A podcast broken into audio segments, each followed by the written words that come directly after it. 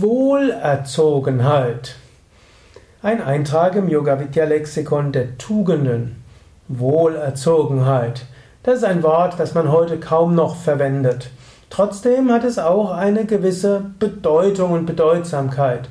Und zwar mehr, als man so denkt. Menschen denken heutzutage, dass Manieren und Erziehung nicht mehr so viel Bedeutung hat wie früher. Das stimmt teilweise.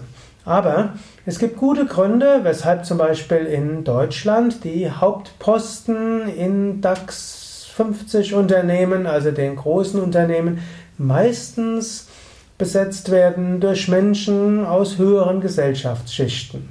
Das ist jetzt nicht ein bewusster Versuch, hm, dass die oberen Gesellschaftsschichten bewusst verhindern wollen, dass Menschen aus Arbeiterklasse oder mit niedriger Bildung nach oben kommen, sondern es gibt so gewisse Prinzipien der Wohlerzogenheit.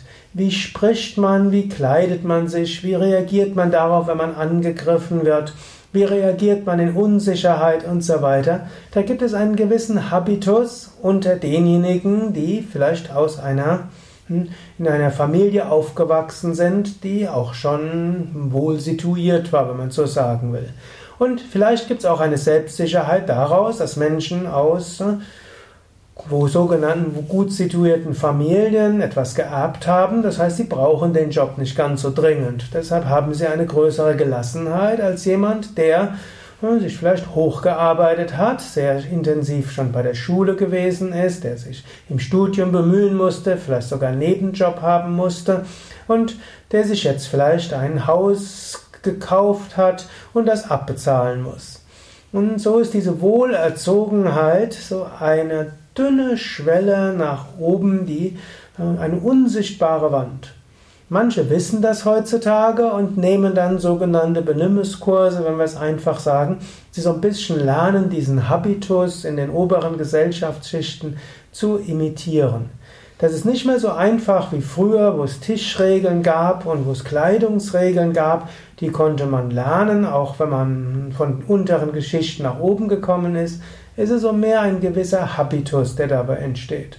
Und das ist eigentlich etwas ausgesprochen Ungerechtes. Aber es hilft, wenn man das so ein bisschen weiß und dann wird man daran auch etwas arbeiten können. Wohlerzogenheit hat natürlich auch noch andere Bedeutungen. Es gibt auch die Wohlerzogenheit zum Beispiel, wenn Menschen mit Geschwistern aufwachsen, das hat andere Auswirkungen, als wenn sie Einzelkinder sind.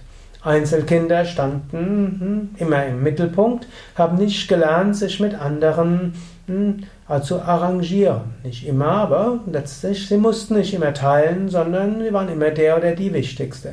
Ich erlebe es gar nicht selten, dass Menschen, die, aus, die Einzelkinder waren, eben schneller beleidigt sind, wenn sie nicht bekommen, was sie wollen, und dass es ihnen schwerer fällt, Rücksicht auf andere zu nehmen. Nicht, weil sie nicht so gut, spirituell und gut sind, sondern sie haben es nicht als Kinder gelernt. Währenddessen jemand, der eins, vielleicht sogar zwei oder drei Geschwister hatte, da waren die Eltern automatisch gezwungen, ihre Kinder zu einer anderen Art von Wohlerzogenheit zu erziehen, dass sie eben Rücksicht nehmen und dass sie auch mal zufrieden sind, wenn sie nicht das bekommen, was sie gerne hätten. So hat Wohlerzogenheit viele verschiedene Aspekte. Ein Wort, das etwas aus der Mode gekommen ist, aber doch gewisse ja, Implikationen hat. Die Erziehung der Eltern prägt natürlich die Gewohnheiten der Kinder, sowohl den Umgang mit Frustration, mit Kritik, mit etwas nicht haben können. Die Erziehung der Eltern sagt auch, wie schnell ein Kind aufgibt oder weitermacht, sagt, wie ehrgeizig ein Kind ist oder nicht und zeigt auch, wie gut hm, ein, ein erwachsenes Kind hm, letztlich mit anderen zurechtkommen kann.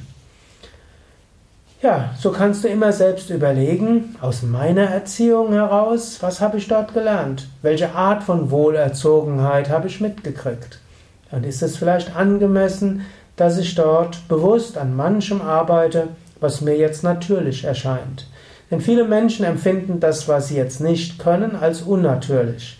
Aber natürlich ist wenig beim Menschen. Gut, es ist natürlich, dass du zwei Arme, zwei Beine hast, einen Kopf hast, dass es dir kalt wird, wenn es unter 0 Grad ist und warm ist, wenn es dir über 50 Grad ist.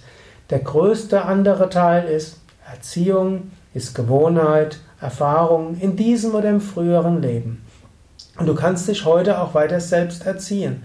Du kannst an dir arbeiten, neue Gewohnheiten schaffen und dir eine neue Erziehung zulegen.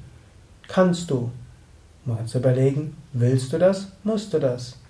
Vielleicht in manchen Aspekten.